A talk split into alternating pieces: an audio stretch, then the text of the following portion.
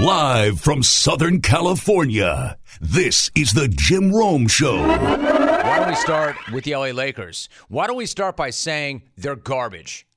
The Lakers are a trash team. Garbage. Fact. Not a hot take, not an opinion. Fact. They're garbage. They're a trash team. And then you get to a certain point where there is no point in talking about them because nothing ever changes. It's like talking about the sun rising and setting. It happens all the time. It's like talking about old man Rid smashing sugar all morning long. It mm. happens all the time. These are the things we know. Cheers, Pops. The Lakers serve up the same crap sando every single time they step on the floor. So, exactly what is there to talk about? What's new? Well, that said, last night was actually new. There was something about last night that was new, something about last night that was novel. There will come a day when the Lakers are so horrible that they're not even interesting. Like, I will not even talk about them because they're boring. Today is not that day because while they are garbage, they're not boring. Garbage. While they are trash, they're actually the absolute best. They're garbage, but they rule. Garbage. Because what we're talking about right now is a car wreck that you cannot look away from. You have to rubberneck these guys. Because just when you think they've hit rock bottom, and I thought they had, but just when you think they have, no, no, no, no, no. They break out the jackhammers, maybe some light dynamite, and they break through to an even newer low. Last night at the crypt was the ultimate low. I want to say that was rock bottom. Now, you know me, I don't root. I don't root. I'm rooting for that not to be rock bottom. I hope they can sink even lower. And I've got nothing personal against them. I just like having things to talk about, and they're giving me a lot to talk about. That should be rock bottom because they got blown out by the Pelicans by 28 at home. The Pelicans without Zion. I mean, if that's not rock bottom, what the hell is? So I'm rooting for it not to be rock bottom. The Pelicans were one of the few teams in the league that was looking up at the Lakers. They're one of the few teams in the league with a record worse than LA. And yet they come into the Lake Show house and humiliate them. And yes, I'm well aware that the Pelicans have CJ McCollum. You know I think the world of that guy. This is a gigantic CJ McCollum house. But if you're the Lakers, man, you cannot allow the Pelicans to come into the crypt, punch you in the face, break out a shovel, hammer you in the head with it, and then dig your shallow grave and push you right in, and then throw dirt on you. Because that's exactly what happened last night. And it's been happening. No wonder Laker fan was booing his and her ass off and heading for the exits. Like, that's not even an LA thing, right? That's a Laker thing. They're horrible. People left early. No wonder Jeanie Buss reportedly left the game with time left in the third quarter. Do you have any idea? Any idea how bad you have to be to drive the owner from the building with more than a quarter left in the game? This isn't one of those Jerry West situations where he couldn't bear to watch and would leave during the playoffs and drive around town and listen on the radio because he was so worked up. Nah. Jeanie left presumably because her team is garbage and she didn't want to see it. Garbage. And if that's the reason why she left, she's right. But then again, she was wrong as well. Because in a way, they're garbage, and I could see wanting to leave early, but not me. I cannot look away from these guys. Suddenly, they're so bad, they're must see TV. They're not the best team in the league, but they are the best show in the league. Far and away the best horrible team in the league. You know why? They don't just get their asses kicked, they provide incredible entertainment like this. Ingram right side. Alvarado drives to the basket. Wide open. Devonte' Graham for three. Missed it. Uh-oh. Rebound. Grabbed by DeAndre Jordan. Jordan's going to bring it out of the backcourt and throws it 10 feet over the head of Wayne Ellington. Where was he throwing that? Up in this concession? He threw it to Rich Paul. That's 20 turnovers. Yeah, Well, now they got 20, right, Doug? No matter. They can't dispute it now. that ball, he threw that, that ball looked like a pass, like a beach ball in, the, in a hurricane. And you're right, it almost hit LeBron's agent, Rich Paul, in the head. Lakers radio. And if you have not seen that pass and it sounds bad, it's even worse than it sounds. That's DeAndre Jordan looking to take out a popcorn vendor in the mezzanine. damn near chucked it into the convention center next door. It's a good thing Radio Row is not still going on because that pass would have taken out our CBS set. So if you're one of those people who's been wondering, why doesn't the big fella get more minutes? Why isn't DeAndre Jordan getting more playing time? There's your answer. Not only is he a statue on defense, but he is a literal threat to innocent civilians who are minding their own business, probably in their phones on offense. But let's not put it all on him. This was not only about DJ. There were other sequences like this masterpiece. Jones slashing and gets blocked by Howard. Throws it away to McCollum, who can't can the three. Jones keeps it alive for New Orleans. Another chance. McCollum can't stick from deep. And now McCollum steals the down court pass from James. Dude, that would be Richard Jefferson on a national broadcast breaking out the circus music in the first quarter. And this dude is so right. that right there is some of the best analysis I've ever heard. Why break down what we're seeing and tell us how crappy they are? Just break out in song. Just break out in the circus song. And you know why that was okay? Because it was a total clown show. DeAndre's out there heaving a ball towards Rosemead. And by the way, the funniest thing all of all about that pass is DeAndre's like pointing at himself like, my bad, my bad, my bad. Right, dude, you were the one who threw it out of the arena altogether. If it's not your bad, whose bad is it? I've got one thing to say to that big fella.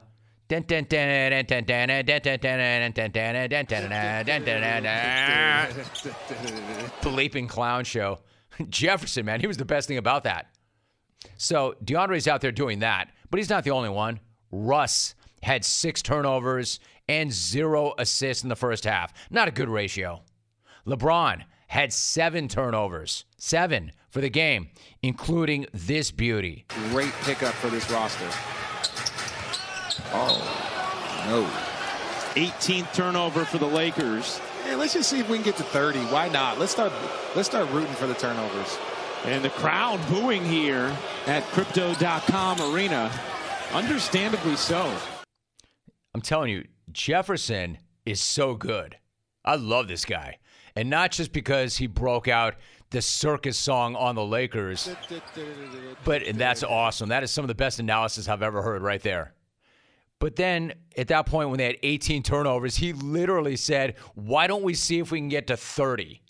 Hey, let's just see if we can get to 30. Why not? Let's man. start. Dun, dun, dun, dun, dun, dun, dun.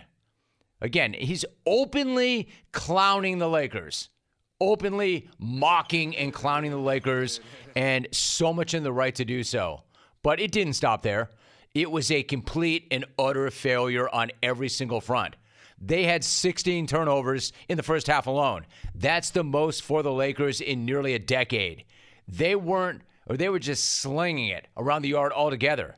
And then how about Melo? How about Melo celebrating a three and then not noticing that the Pelicans were getting out on the break after the make? I mean, what we're talking about here is some grade school crap from some future Hall of Famers. Literally, grade school crap. So the question is this Are they just not good, or do they just not give a damn? Are they just not good, or are they not trying? Are they just not good, or have they given in completely? Are they just not good, or do they just not give a damn? And as always, the answer is yes. Yes, they're that bad and they're not trying. Total lack of effort on defense, no intensity on offense. They're just flat out bad. And as bad it is as it is to be bad, it's even worse to be bad and not give a bleep. Like it's one thing to suck. You can't always control that. But the one thing you can control is your effort. And their control on that effort right now is to not give any effort. That's how they're approaching effort by not showing any. After the game, Russell Westbrook said he thinks that the Lakers' scouting report, the way teams see the Lakers, their scouting report is to just play harder and with more energy against them. Teams are coming in playing harder, and I believe that's just kind of their scout report. Just play harder than them and see what happens. And it's working, you know. Until we determine and have a determination that we we're not going to allow it, uh, especially in, on our home floor, it will continue to happen to us. All right, so great. so you know what the problem is. You have diagnosed part of the problem. So go ahead, solve it, fix it. You've identified it.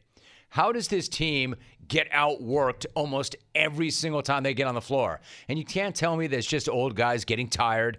They just had more than a week off for the All Star break. They should be fresh, as fresh as they've been in a long time. And then they come out and they play like that. Are you going to tell me they're that bad? I'm going to tell you they're bad. They're garbage. But are they that bad or do they just not give a damn? This is a team of guys who either do not want to give effort or can't give effort. But either way, that is a problem. So the rest of the Lakers are lucky the last few days have involved stories about Rob Pelinka and LeBron because that's a convenient distraction and a misdirection from the fact that this team sucks and does not give a damn at all. And before you come at me like, hey man, who are you? Who are you to question them? Who am I? Did you see them last night? Did you see them against the Pelicans? Did you see them get blown out by a team in their own house that is looking up at them? That's who I am. And I'm not wrong either. That lack of effort, honestly, is disgraceful. It's embarrassing. It's an embarrassment to the guys who are doing it. It's an embarrassment to that Laker jersey. They're disrespecting the fans and the history of the franchise. Hell, Dr. James Naismith is rolling around in his grave right now, seeing his sport completely disrespected by the I don't give a damn Lakers. And yet the whole thing is just so hilarious. I mean, let me see that DeAndre Jordan clip again so I can laugh again. Jordan comes up with it. Oh, wow. Hey now. Too high, too high. Thought the fans deserved a souvenir after this. That and their money back and some free beer. I mean, that performance was horrible and worthy of being booed. Again, awful and wildly disrespectful to the sport. But come on, you look at that and you can't tell me that's not funny. That's like the funniest thing I've, in a, I've seen in a long, long time. so let me be clear about the Lakers because I've got to be real with you, Laker fan.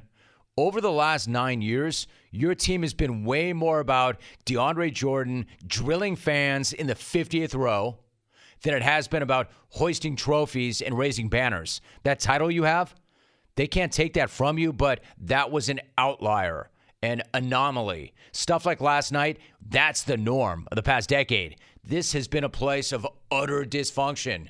Remember Irv quitting so he could go tweet?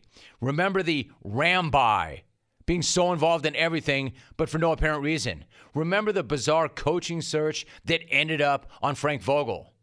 That title is not really the Lakers doing or even Rob Lowe Pelinka's doing. It was LeBron and AD in the bubble. Let's so let's just not forget the six straight losing seasons before the championship. The last decade of the Lakers is not all AD and LeBron. There was a lot of Bob Sacre. So at this point, I really don't care. I don't care if LeBron and company fire Rob Pelinka. Fine. Do whatever you have to do. Just make sure this part doesn't change and you keep giving us what we want. This. Jordan's going to bring it out of the backcourt and throws it 10 feet over the head of Wayne Ellington. Where was he throwing that? Up in this concession? He threw it to Rich Paul. That's 20 turnovers. Yeah, Well, now they got 20, right, Doug? No matter. They can't dispute it now. that ball, he threw that, that ball looked like a pass, like a beach ball in, the, in a hurricane. And you're right, it almost hit LeBron's agent, Rich Paul, in the head. That's the good stuff, yo. That's the best show in town right now. I mean, yeah, it's the worst show ever, but it's the best show in town. A total embarrassment. It's so embarrassing, it's good. Like, give me an A or give me an F. They're getting an A because they don't give an F. Good thing, too. Good thing they play at crypto. That DeAndre pass would have taken out that gigantic scoreboard at SoFi. Oh, wow. Hey now. Too high. And one more high. thing before I go to break. Calling the Lakers a clown show is disrespectful to clowns. I always talk about the universal reasons to go. Well, if you're a clown, they have their own set of reasons to go. The clown set of reasons to go. If somebody says your clown wig is not bright enough in color, you go. If somebody insults you for wearing clown shoes too big, you go.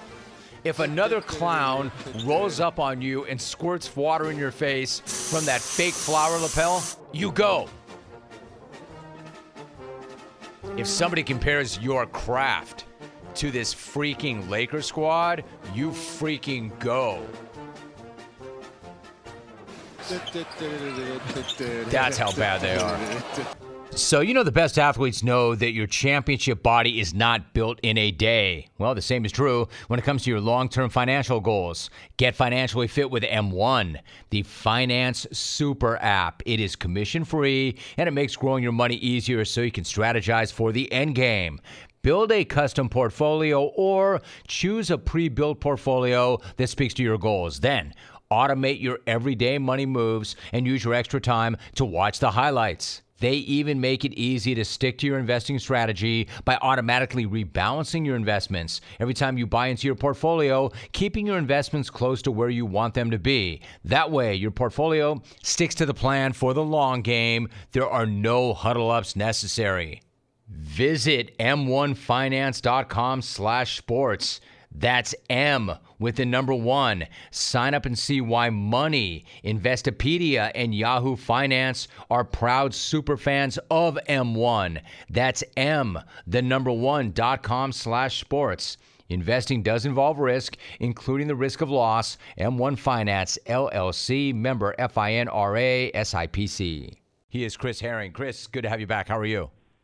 I'm great, Jim. How are you? Thank Good. you. You got it. Great to have you. So I know you were watching the Lakers last night. Roughly 12 hours after that game ended, have you found the words to describe exactly what you did see last night?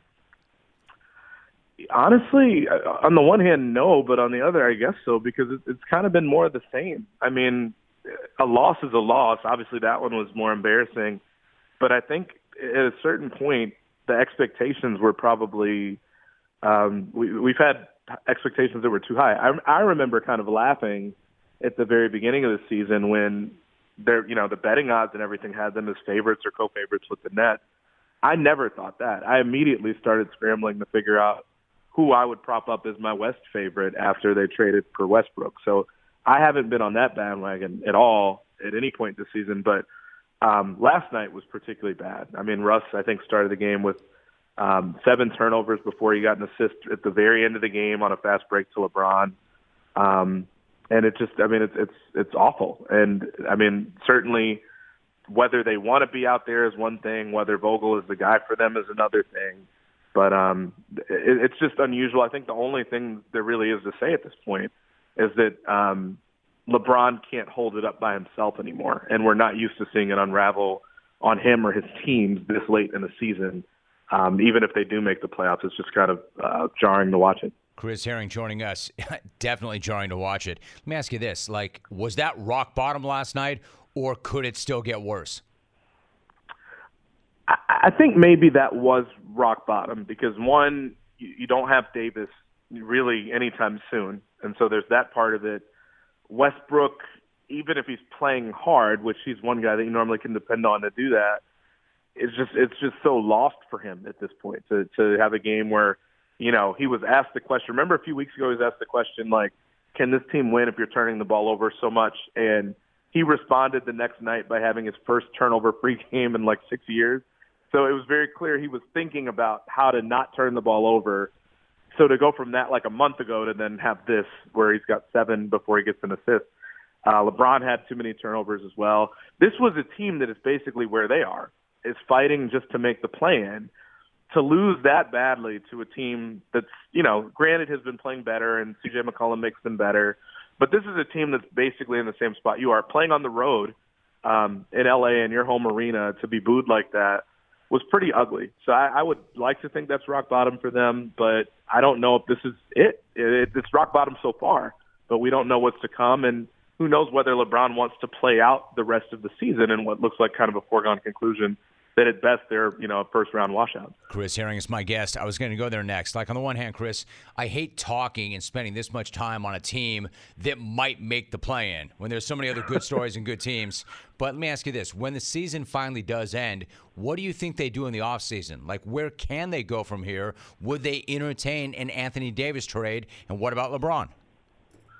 I, I, I think they should entertain an Anthony Davis trade. Um, not to just be completely over the top about him, but I mean, I thought, you know, look, you can't view it all as a failure because they won the championship already a couple of years ago. So there's that part of it, which I think that gets lost. I think Lakers fans sometimes can be a little bit spoiled because of how much success they've had. That made it worth it from that standpoint by itself.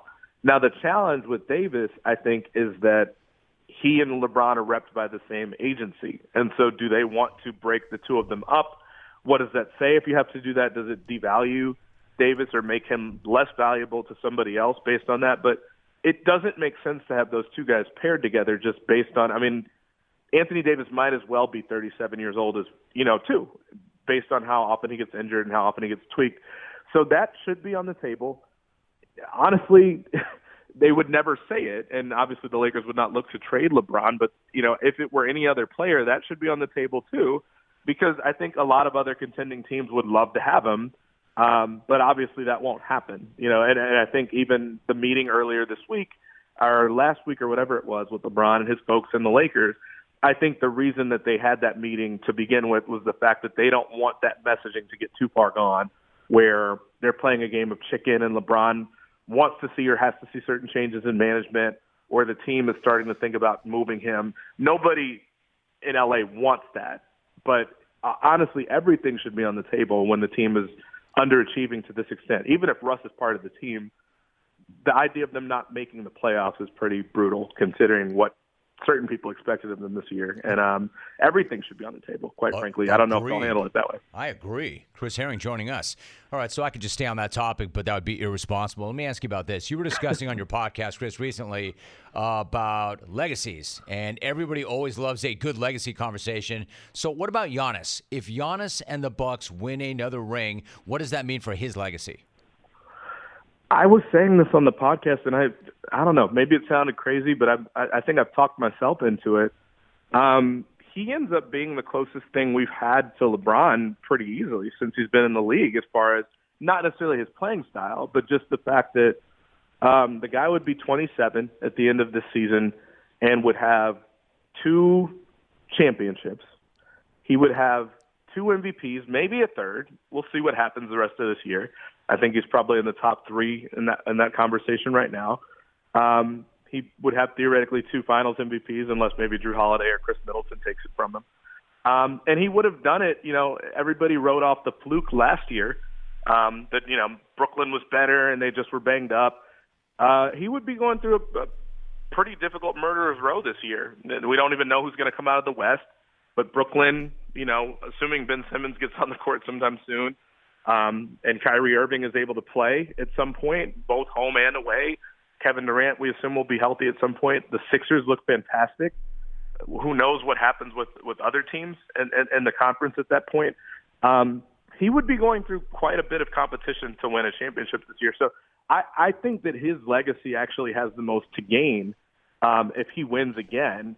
Uh, even if we look at Steph and his situation and, and Obviously, I don't think it's going to happen for LeBron, but I think his legacy would just, at that point, I think we've kind of underrated how amazing he would be. Like, where I think you have to start thinking about the top 20, 25 players of all time for someone who's only 27 years old. Right. Chris Herring joining us. I'm not even convinced that he's actually fully entered his prime yet. I mean, he could still get better. Right. You mentioned you mentioned the Sixers, Chris, and how well they're playing. It's only been two games for James Harden and the Sixers, and he and Joel really seem to be enjoying playing together. How do you see that relationship going on and off the court? Better than I expected. So much better. And I mean, obviously we knew that some aspects of life would become easier for Joel Embiid who, let's face it, part of the reason he's in the MVP conversation and probably at the front end of it is that he's had to do so much without Simmons being there. Um, he's had to do so much defensively for a team that, yes, they've got Tobias Harris and you know a, a max level guy in him, but not anybody that's been playing up to that that level. Um, so he was doing a lot on his own, and I think the numbers were showing that he was. It was something like 50% of his baskets he was making without being assisted. Um, now it's something like now that Harden's there, I think something like 82% of his baskets have been assisted. Um, so life is getting a lot easier for him. And let's face it, and I was guilty of doing this when Harden left Houston and the way he looked in Houston, when it was somewhat clear that his effort wasn't there, but also it kind of lulled you into thinking, man, maybe he just doesn't have it the way he used to. He looked fantastic in that first game with Philly to the point where if, if you're a Brooklyn fan or if you're the Nets, you probably are really frustrated because you, it just looked like Harden wasn't playing at the end anymore. He wasn't trying. He looked so much quicker than I've seen him look.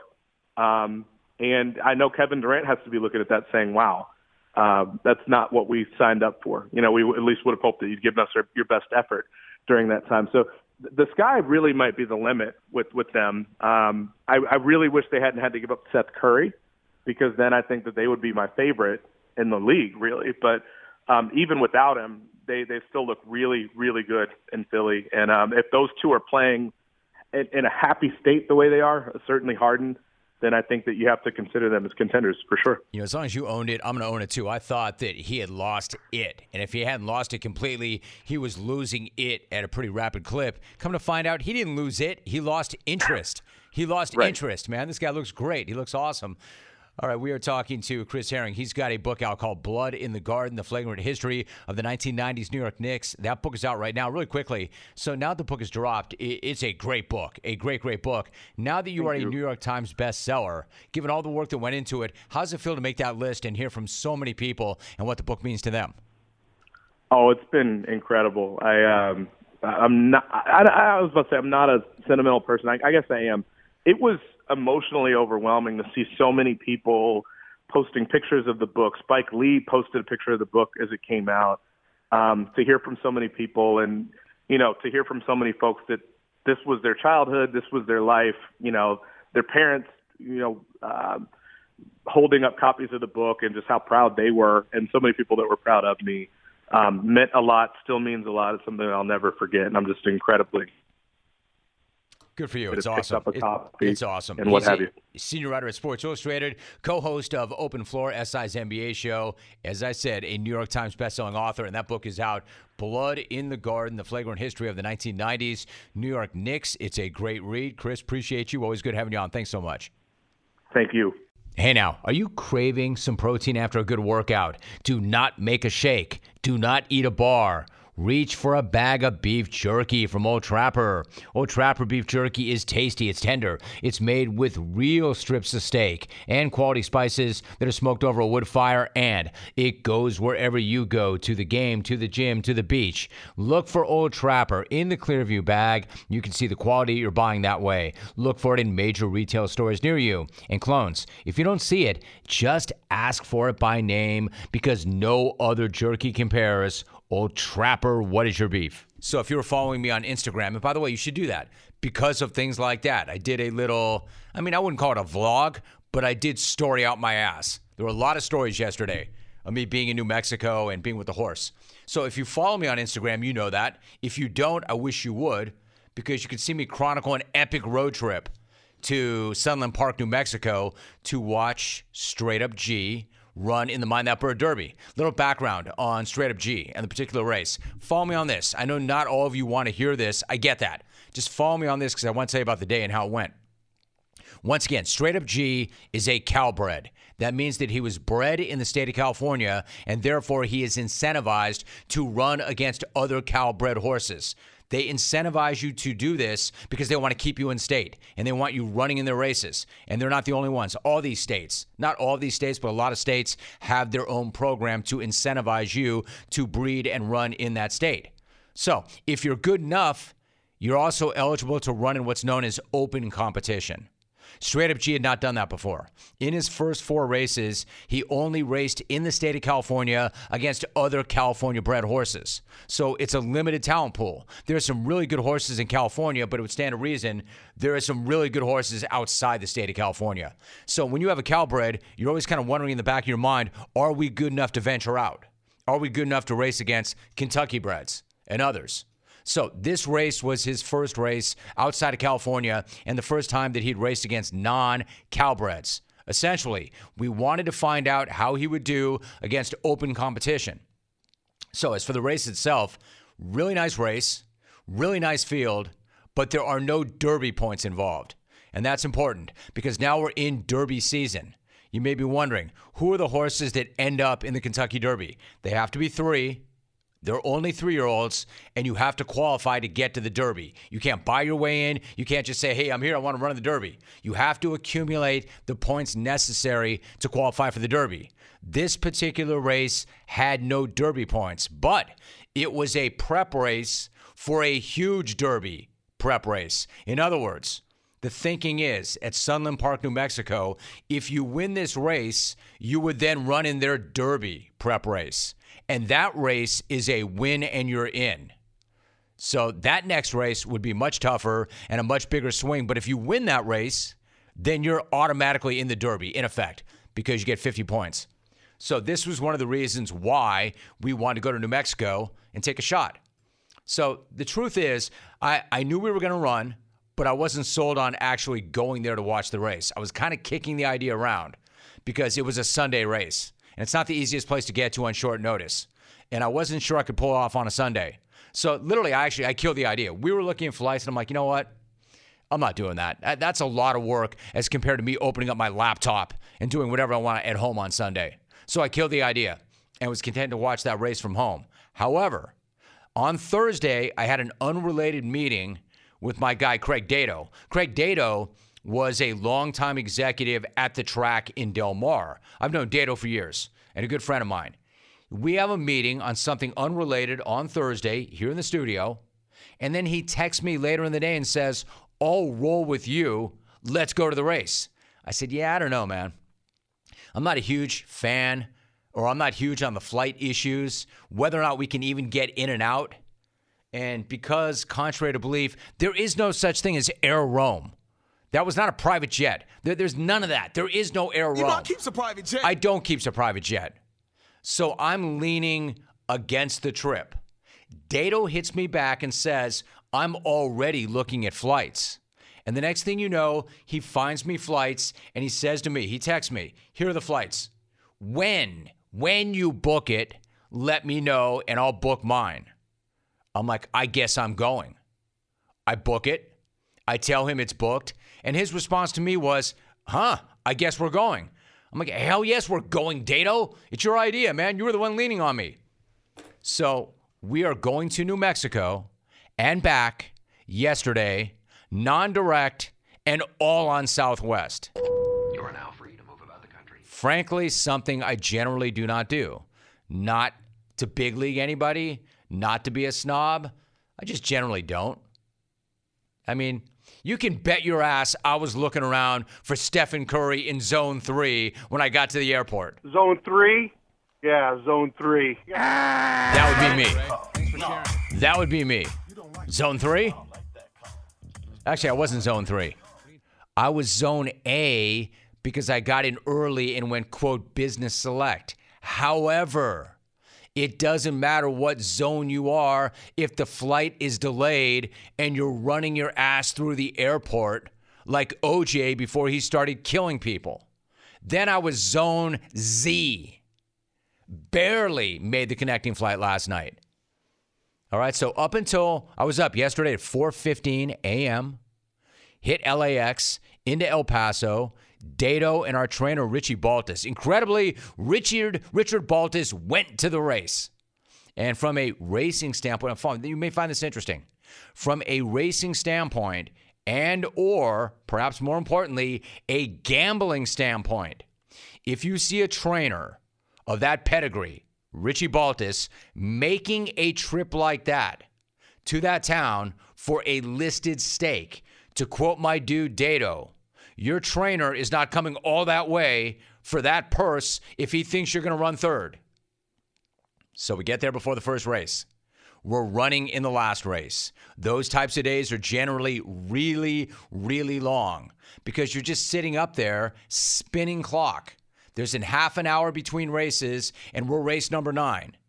And you're just spinning clock, sweating it out, especially when your day starts at 4 a.m. and you're getting on an airplane. So, and I know I'm coming back the same day. So we're strategic. We start the day. This is not one of those deals where we get to LAX at 8 and start smashing shots of tequila. That's not what that is. We start the day with a couple of diet sodas, then a light beer after we cash our first ticket.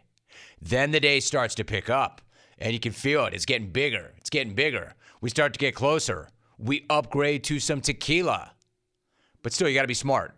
You don't want to be sloppy. I don't need to be like stumbling around the paddock before the big race.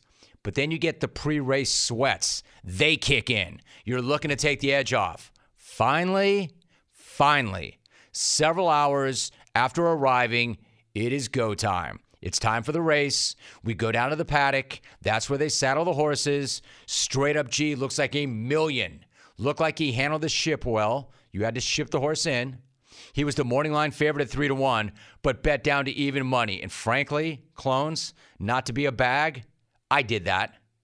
The number dropped precipitously when I went to the window because there wasn't a ton of money at this track.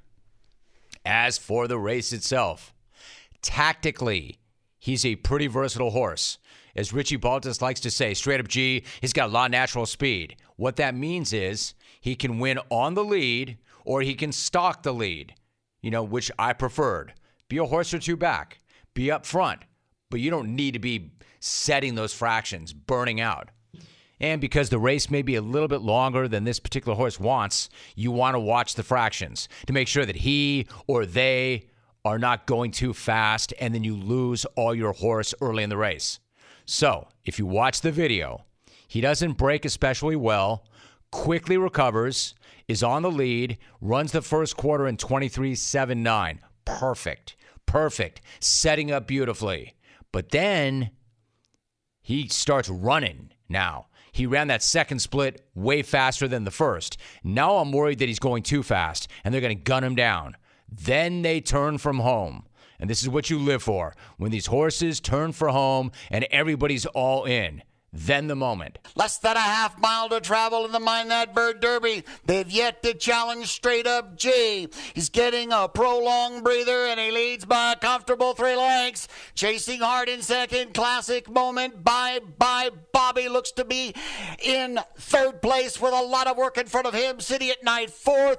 They come into the top of the stretch now and straight up G just needs about a quarter of a mile to go and he's revved up and looking for more. Straight up G, leading by three long lengths. Classic moment, battling it out with Bye Bye Bobby for the Miners. 16th of a mile to go. Straight up G, trying to see this through, and he's going to get it done.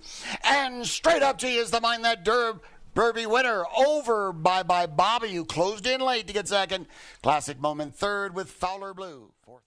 Already one idiot just hit me with, hey, Rome, great. Sounds great. How much better would it sound if the horse's name was Unkempt? It wouldn't sound better. moron. That moron is James Kelly. Kelly, you got to stop, dude. All right, so for a moment, if you see the video and you've got kind of a critical eye and you understand how these things go, it looked like G was going to win by open lengths. It looked like he was going to win by five, six, seven, not five, not six, maybe eight lengths. And if he does that, the the literal Kentucky Derby dream is still alive. But something happened. And I'm not sure exactly what happened. If you watch the replay really carefully, he took a couple of awkward steps, which is always terrifying. Awkward. Terrifying. If you know the game, you fear the absolute worst. So he doesn't win by seven or eight, but he holds on to win. But he he was a little wobbly coming in. He wasn't finishing like that boss that it looked like he was going to be. In the end, Big dude holds on. He guts out a gritty win on the road against open company and a truly great day. In terms of what happened down the stretch, I'm not sure. Either he got a little tired. Part of the team thinks it's that. Part of our team thinks that he misstepped. There are these tire tracks or tire tracks on the track. What they do is they move the gate, the starting gate around, and they pull it with a tractor. And there were tire tracks that we thought that he skipped over and kind of lost his rhythm and it affected his lead change and he just got all out of sorts. You might say, yeah, dude, it's not that. Your horse is more of a miler or a 7 8 horse. I don't really know. I honestly, I really don't know. The team has different opinions on this. All I know is this had an amazing day in New Mexico. Horse had a great win. Now we lay out and we see how the horse comes back. That's code for How's he doing? How's he going to recover? How does he come out of the race? Is he sound? Is he good? And then if he is, we give him some time and we think about the next race. I will let you in on the inside. some inside baseball, inside horse racing. We're not all in agreement about what to do in the next race. We need to get together as a team. I always defer to the horse people, but I can't lie to you. You know that we had a good time there, and they've got a big, big, big race coming up one month from right now on that same track. But keep in mind, we did all this in one day. So coming back, our flight leaves late. Doesn't matter because we won. I'm feeling great about everything. But because the flight leaves late and I have a connecting flight, I'm afraid I'm going to miss the connecting flight, get stuck in Arizona, and no one here is going to give a damn that we want to race there and I'm not on the air. Luckily, the second leg was also delayed. Like I mentioned, Dato and I were running through the airport like Oj before he started killing people. We make it on the second leg. We get into Santa Ana around 10 p.m., and here I am. Here the bleep I am. Here we are. So, quick shout out to the horse. Not that he's going to hear it. Shout out to Straight Up G, Jungle Racing Homebred. He's now won two stakes and finished second in another. Shout out to Team Baltas. Shout out to my guy Richie Baltas for making the trip. Shout out to my dude Craig Dato. It was his idea. He was a great wingman. Shout out to Sunland Park for their hospitality. I don't know when the next race will be. We just want to celebrate this one and enjoy it. Let's hope the big boy comes out and continues to develop. I saw an article today that said, Does Jim Rome have a Kentucky Derby contender? Yeah, I don't know about that. I don't know about that. Doubtful.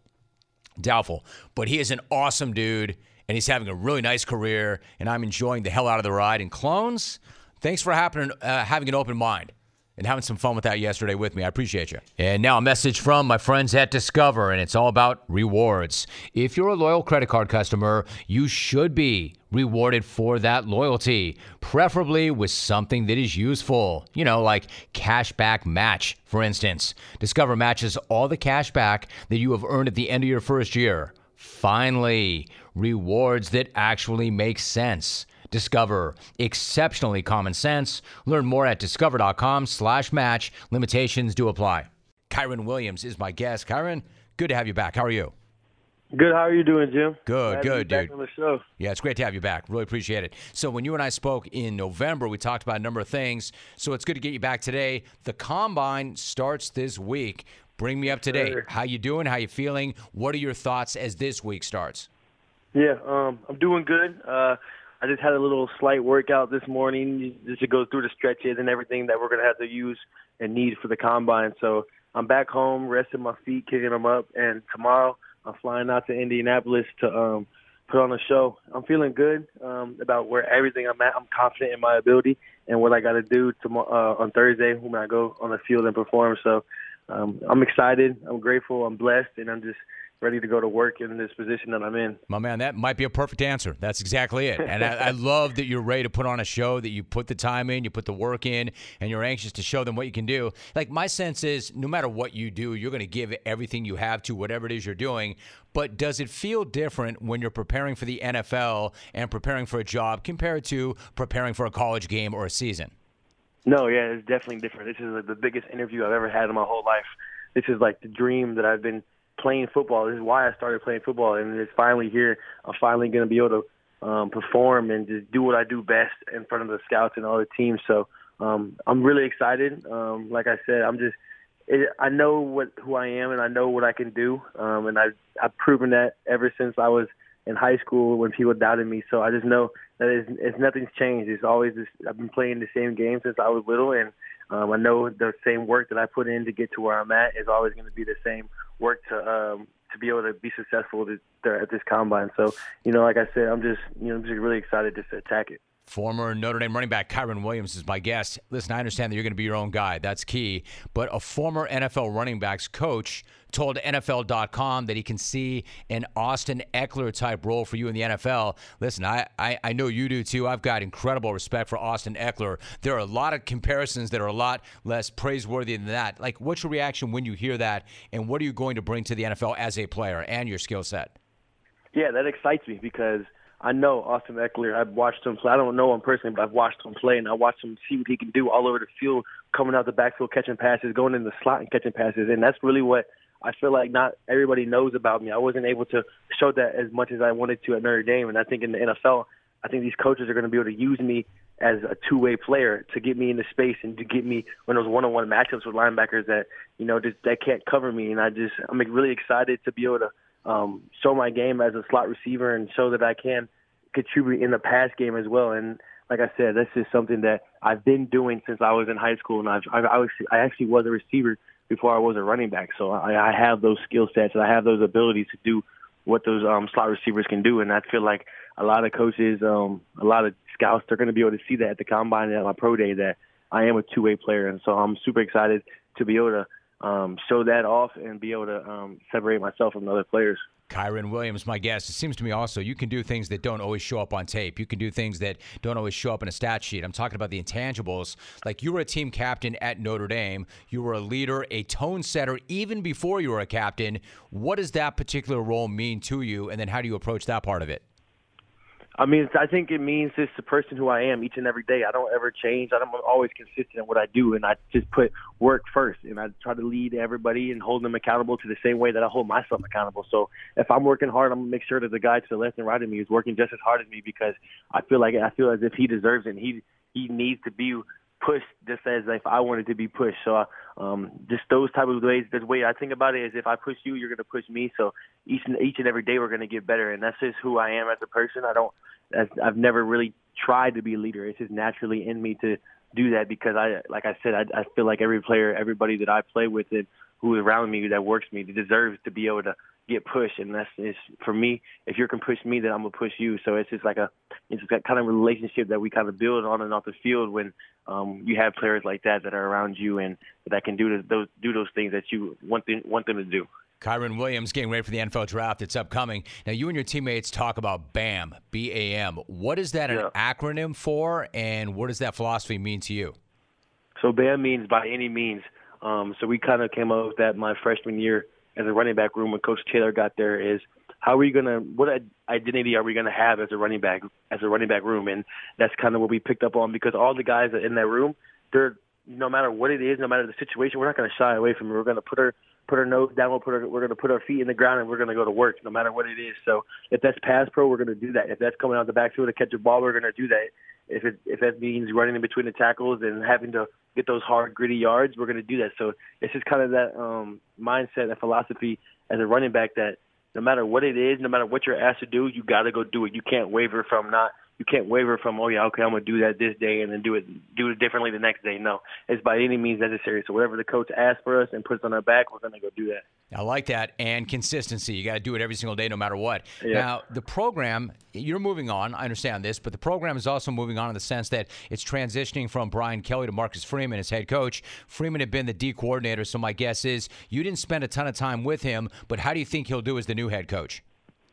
Um, you're right. I didn't spend much time with him um, personally because he was on the defensive side. But I think as Coach Freeman as a person, he it kind of has the same kind of mindset that I do. Is be building those relationships with the players so that they know that you have their back, and so they're going to work as hard as possible for you because you know at the end of the day, when it comes when it's all said and done, that the coach is still going to be there with you, whether if you are right or whether it's a win, a loss, a tie, a draw, it doesn't matter. They know that the coach Freeman is going to be there with them and always going to um, push them to get better. So and I feel like as Coach Freeman as the head coach, there's not going to be a drop off. There might even be like a little uh, upward, like in a upward motivation in in a sense because they they're playing for somebody who knows they're going to have their back for them 100% of the time. So as a Coach Freeman, a lot of people say he's kind of like a player's coach, and he he truly is. Um, from what I've seen, I don't know how they how different it is now that they're in the off season workout, but and when I was there, I just knew Coach Freeman, he could light a fire under your butt to get you to play as hard as you want. Kyren Williams, my guest. Listen, before I let you go, why don't we talk family for a minute? Mm-hmm. Your father, Larry, played football at Northern Illinois. He was one of your coaches early in your career. What was it like to play for him, and what did you learn from him when you were growing up? Yeah, I feel like he, he and my mom, but in a sense of football way, he is the reason why that I am today. He is the reason why I work so hard and – have so much juice and fire because he was like you said he was my coach and it was each and every game he didn't ever waver. Like he was always hyped up always screaming always making sure that, that we are ready to play. And that just kind of and it came into me. Like it was eh, he just brought that into me. And so that's why I'm a leader. The way the, the way I lead is is, is because of him because he always preached like people are gonna follow you and don't always be a follow, always be a leader, not a follower. He always said that. I probably, he probably said that probably every week to me. Always be a leader, not a follower. So like once I started thinking about that and realizing that and being able to be around a team and people that people look up to you, I was able to live by that. And I would just, you know, I'm forever grateful that my parents were able to raise me the way that I am and be the person I am today. And um, you know, it's just it's just something I carry myself each and every day, and I'm grateful for. That's tremendous. I, I love hearing that, and I think it's a reminder to all of us that the message that you give to your kids and you keep giving to them,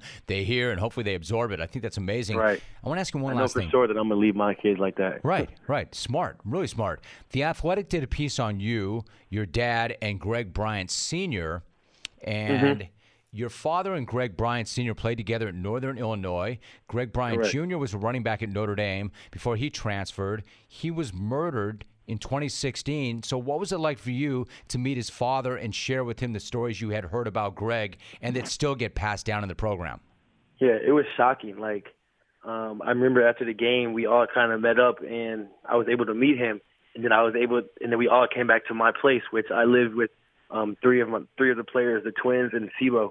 And there was a lot of people there. A lot of the players that were at, at my house at the time that knew about Greg and knew about what he meant to this program. And being able to have his father there, and all of our like my father and his father to be there, like it, it kind of it was like a surreal moment because at like we were talking and all this, and he was like, uh, Greg's dad was like, you know, Greg, Greg Jr. He's down here, he's down smiling on us right now, like. Cher always cherish these moment with your father because you don't know when you know you don't know ever know what will happen in life and um those like that night I will never forget because like it meant so much to my friends, myself, and my dad and Greg uh Greg Bryant Senior. So it like it was that that was that night that was one of those they were in college. That I'm going to jump in, Kyren, because I'm losing the connection. That that is an amazing story. What a moving night that must have been. What a powerful night. Talking to former Notre Dame running back Kyren Williams. He is a team captain. He is an All American. He is a guy who leads from the front. And he's back right now. Kyren, sorry I lost you at the very end of that, but you told that story, and I got almost all of that story. What a um, what an amazingly moving night that must have been for everybody. Listen, I appreciate you so much. Great to have you back on. I know you have a couple of great weeks before the draft, and then once you get set and you know where you're going to work and live, I will definitely look for you again. For sure. Sounds good. Appreciate you, Jim.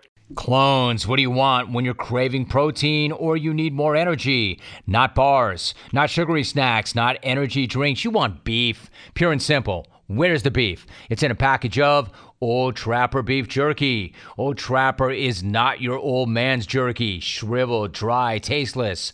Old Trapper beef jerky is made from lean strips of steak and quality spices that are smoked over a real wood fire. It's tender, it's tasty, it's not tough. And why is it so good? Because Old Trapper is a 50 year old family business known for its relentless commitment to quality. They take smoked beef extremely seriously, and you can taste it in every single bite. Old Trapper is packed with protein. It comes in four amazing flavors to satisfy all your cravings. Quality smoked meat at its finest. It goes with you wherever you go to the game, to the gym, to the beach. So look for Old Trapper in the Clearview bag. You can see the quality you're buying. Look for it in major retail stores near you. Clones, if you do not see it, ask for it by name because no other jerky compares. Old Trapper, what's your beef? Andy Enfield is my guest. Andy, it's been a moment or two, or maybe even an hour. It's good to have you back. How are you? Oh, thank you. It's been great to be back here. Uh, I can't believe it's been nine seasons here at USC, but we love our team right now. and We're excited. Yeah, there's a lot to like, and I, I really do have a hard time believing that it's been nine years, but it has been. Now you're coming off a really huge road trip to Oregon. Let me start with Saturday's win over the Ducks, 70 to 69. Drew Peterson hit a three with just over 11 seconds left to win that game. What was running through you when you saw that shot leave his hand? What happened so quickly? We ran a play for a split ball screen, and both defenders went with Isaiah Mobley, and Drew read it perfectly. He pulled up immediately when he had the open space and knocked down a big time shot. So I guess uh, what went through my mind as the ball was going through was what were you going to do defensively because there's still 11 seconds left in the game. I mean, there's that, Andy, and that's not an easy trip. Like that win over Oregon came two days after your double overtime win in Corvallis on Thursday. You had a nice lead early in the game, then Oregon State got back in that game, and yet again, you found a way to get it done and win. In late February, on the road and grinding out tough conference wins like that, how important is that for your team? Well, it's huge. I think our players have figured out how to win games. They're very mature, very experienced. Going to Elite Eight last year, I think we're uh, nine and two now on the road, three and zero on neutral court. So we have a lot of wins away from the Galen Center this season, which is a credit to our players. They they just uh, they grind it out defensively for 40 minutes and play very hard and give ourselves a chance to be in the game talking to Andy Enfield, the head coach of USC. You know, you mentioned the Elite Eight run. You're doing all of this after you made that run and sent Evan Mobley to the NBA as the third pick overall. Seems to me a lot of programs might take a step back after a run like that and losing a talent like that. But that's not what's happening right here. In fact, how do you explain that? Because you are none the worse for it. Well, we were picked six in the league with Evan Mobley last year, and then went to Elite Eight. So our guys overachieved. They did a great job last year. We lost our two leading scorers, Evan, the third pick, and then Tahj Eaddy, who was an all-conference, average 14 a game. So without our two leading scorers this year, other players had a chance to step up and uh, be relied upon more so than they were last year. And uh, very proud of these guys. Uh, they've come together. It's, it hasn't been the same player every night. I think we've won uh, as a true team this year, offensively and defensively, and. Uh, uh, we beat UCLA uh, two weeks ago without our leading scorer and rebounder, and Isaiah Mobley. So that just shows you, uh, I guess, how how much uh, this team has improved, and, and, and guys are stepping up on different nights. So I wonder, Andy, every single year is different, but for the guys who did come back, when you have a run like you did last year and you make it to the Elite Eight, did you notice that kind of collectively the players came back with a different attitude because of that experience? Yes, I think we expect to win every game. We step on the court, they expect to win, and they play very hard. They play for each other, very unselfish on offense, and they play terrific defense. So uh, there is a self confidence about our, our players and our team right now, and I, I think that's uh, earned over time. And um, the last few years, uh, our guys have really done a great job. All right, so 25 and 4, as I mentioned, is the best start in school history. You've won 72 games in the last three seasons. That ties the record that you set earlier in your career for the best three year run in school history. The rap in the past was, like a lot of football schools, that USC is a football school and it's not a place where a basketball program is going to have success, much less thrive. So, how much pride is there in you for changing that narrative? There's a lot of pride. Our goal when we were, were named uh, the coaches here uh, eight and a half, nine years ago was to try to build this program and then try to sustain the success. It took us three years to turn it. We went to the tournament, NCAA tournament, our third season here after being last in the conference, our first two. Guys like Jordan McLaughlin, Chimezie Metu, De'Anthony Melton were all in the NBA. That was the first wave of guys, and now we've had the second wave of guys come in. A lot of Southern California kids stayed home to try to build this program with us, and so we we uh, we are so proud of our, our guys. Uh, uh, it, it's not easy uh, being having UCLA across town as a blue blood program, but we always thought that there's no reason why Los Angeles can't have two really good basketball programs. And UCLA has always been good; they always will be. They get great players, great coaches.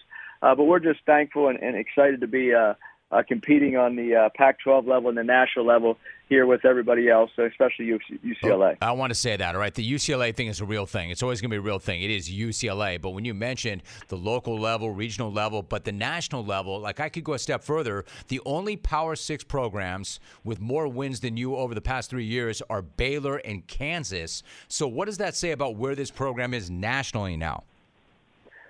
Well, I, I think that's a really uh, impressive stats for for our players to be 72 and 21 the last three years, have the third best record in Power Six conferences. Uh, Baylor, of course, won a championship. We played Kansas in the NCAA tournament last year, so to be mentioned with those elite programs, uh, I, I think uh, people uh, nationally are starting to recognize what our players have done here the last few years, and, and it's nice to be recognized. Uh, we try to keep our guys very focused, though, because we know um, uh, each game is very important for us, especially coming up here uh, at the end of the season and the postseason.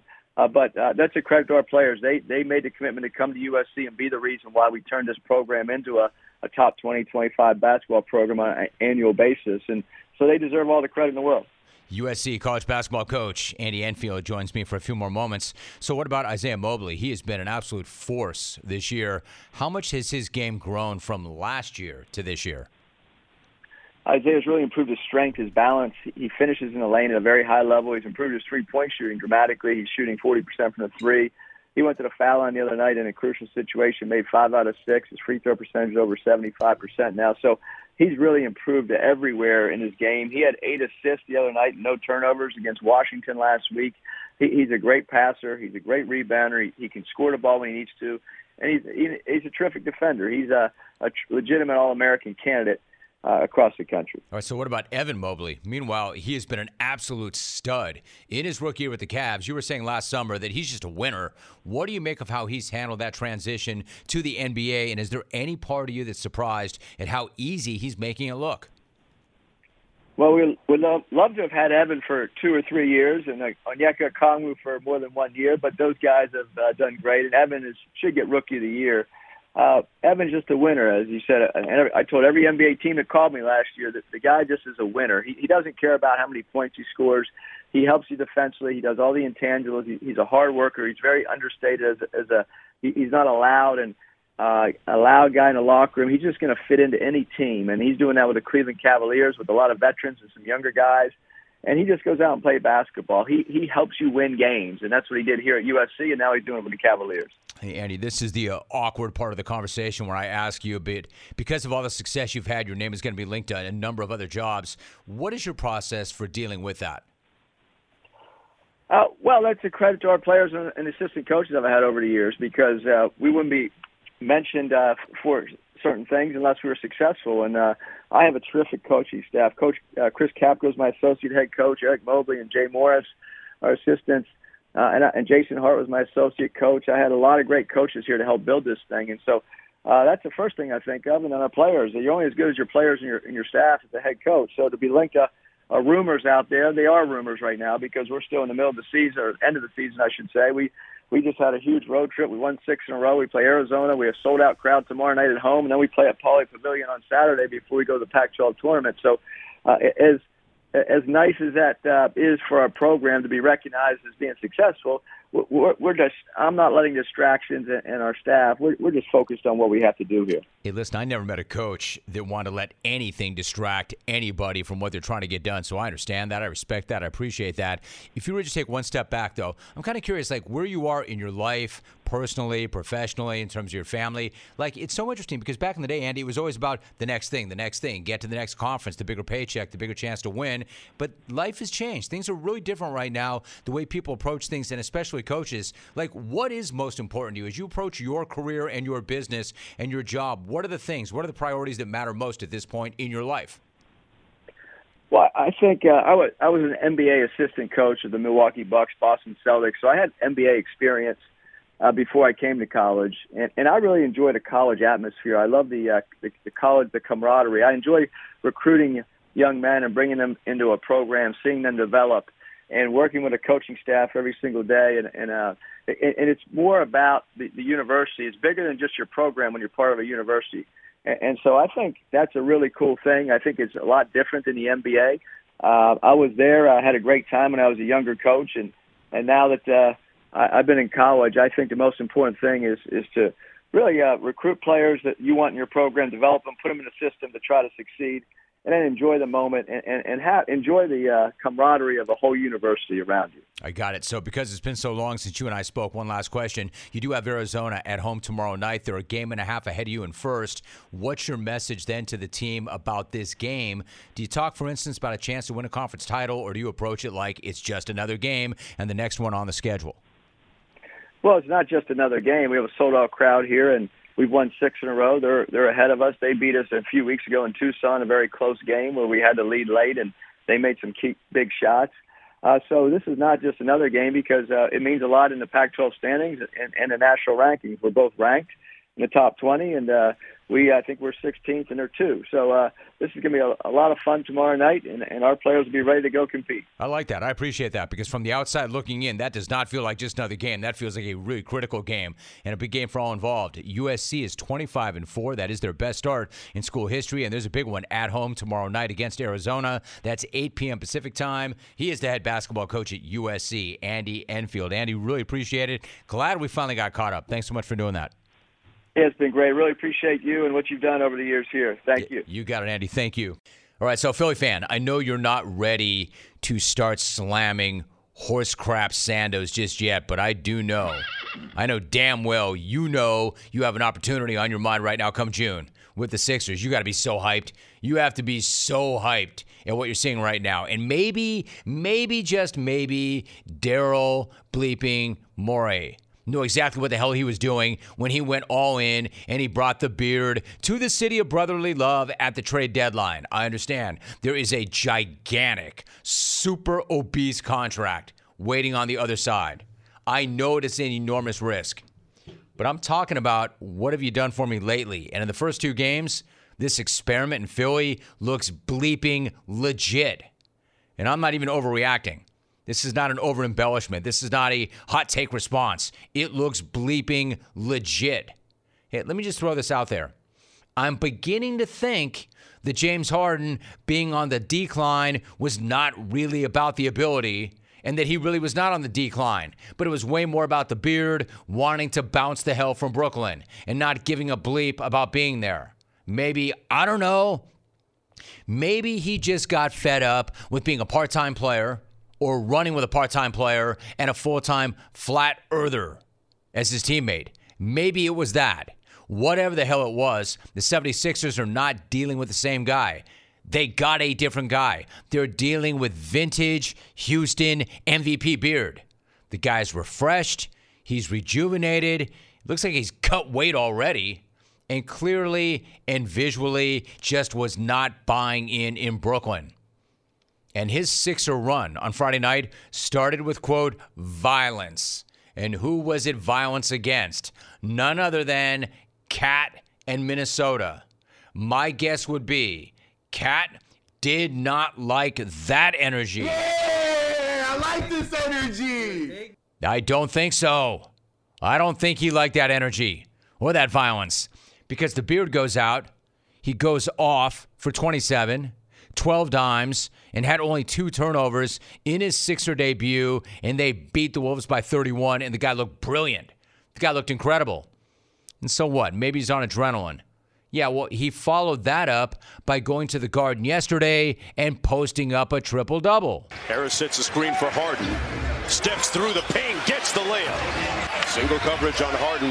Harden gets into the paint. Tough finish. Come on, man. Oh, man. Harden with the step through. How many times have we seen that? 29, 16, and 10 if you need it. And the first player in NBA history to put up 25 and 10 in each of his first two games with a team. Can I repeat that? What were they getting? Somebody over the hill, somebody whose best ball was behind him, somebody who was bloated, somebody who didn't give a damn, somebody who was not a good teammate, somebody who, whenever things go wrong, forces his way out, or somebody who went 25 and 10 in his first two games with a new team and nobody had ever done that. And the best part to me, it seems like, and again, small sample, but it seems like instant chemistry with the favorite to win the NBA MVP Joel Embiid. Harden downhill, great dime to Embiid. Embiid was almost giddy a couple of nights ago during that game against Minnesota. Gets the drop on the trailer and says it with his chest. Off the drag screen, it's Harden. Pocket pass, Embiid, and one counted. A lethal combo platter taking form and shape here. And weren't there hot takers talking about how these two dudes would not work together, that they would not fit together, that they would struggle in the pick and roll? I heard that. I heard a lot of that from a lot of different people. Yeah, I guess if not working well meant being pretty much unstoppable already, then yeah, they're not going to work well together.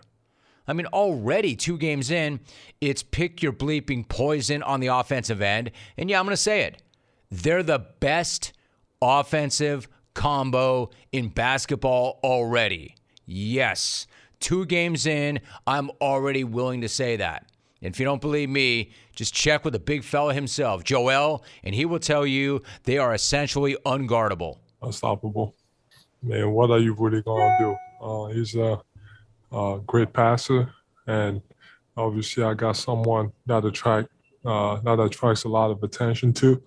Uh, so you got to make a decision. Do you, you know, stay on me or do you stay on them? And you know, if you want to guard both of us, you know, with the other guys, uh, now you got, you know, Matisse dive into the rim, uh, you know, wide open shooters. I got one job to do, and it's to make shots. That's all we got to keep doing. Uh, like I was saying in the locker room, I'm happy I don't have to post up every single possessions. Uh, so, you know, it's great. There's not a ton of guys that I would say this about, but if Joel says it's so, it's so. If Joel says it's true, it's true. Joel has a really high basketball IQ and acumen. If Joel is saying those things, it's true, and he believes it. The only downside, and not surprising if you've actually watched these two guys ball before, you knew we were all going to have to carve out another hour of our lives each night that they run together because these two cats live at the line. That's the only downside as far as I can see it a bunch of eight hour basketball games because they spend a hell of a lot of time at the line, both of them. Through two games, Joel and the Beard have attempted 59 free throws, 59 shots from the stripe in two games. And that's not because this is a hack a Shaq or a hack a Ben Simmons because they can't shoot their throws. Joel shot 27 and made 23 at the Garden. So, what I'm saying is, it's going to take some time off your life now. But speaking on behalf of Philly fan, they won't care if it means their squad is going to go deep in the postseason. And with the East being so wide ass open, the Sixers absolutely can make a deep run, should make a deep run. And again, not an overreaction to only two games. They're deep and they'll make a deep and competitive run for the Larry O. I've seen enough already to know two games in. Because one other thing is their style is playoff basketball. They're built for the postseason. These two cats can grind a game out now. One with their two man game, and then with the other guys that he just mentioned Maxey, Tobias Harris, playing off that. Then you add to the fact of the two alphas spending as much time at the free throw line as they do, their defense will be set on nearly every damn possession. And yes, I did say Harris. I did say Tobias Harris. I'm well aware that he is not yet gelled. But some of that is expected with the Harden edition. Harris, to me, and I'm still a big Tobias Harris guy, to me, he's still too sound, too well rounded not to figure it out. It's a Philly fan. I'm curious. How you feeling? Get up in here. Morey did a bleep ton. Well, gave up a bleep ton for the beard, but he's all about trying to bring you your first ring since the days of Dr. J. And it says here you got a hell of a look at it. You've got a really good shot. Two games in, you can already tell that you've gotten the focused, wanting to win, slim James Harden the dude that closely resembles the guy that many argued not that long ago was the greatest offensive player ever. And not the guys that you clones had glossed Larden. I think the guy looks amazing. Amazing. And it stands to reason he's going to get better. And he already looks great. That's my take. I love what I see. Good night.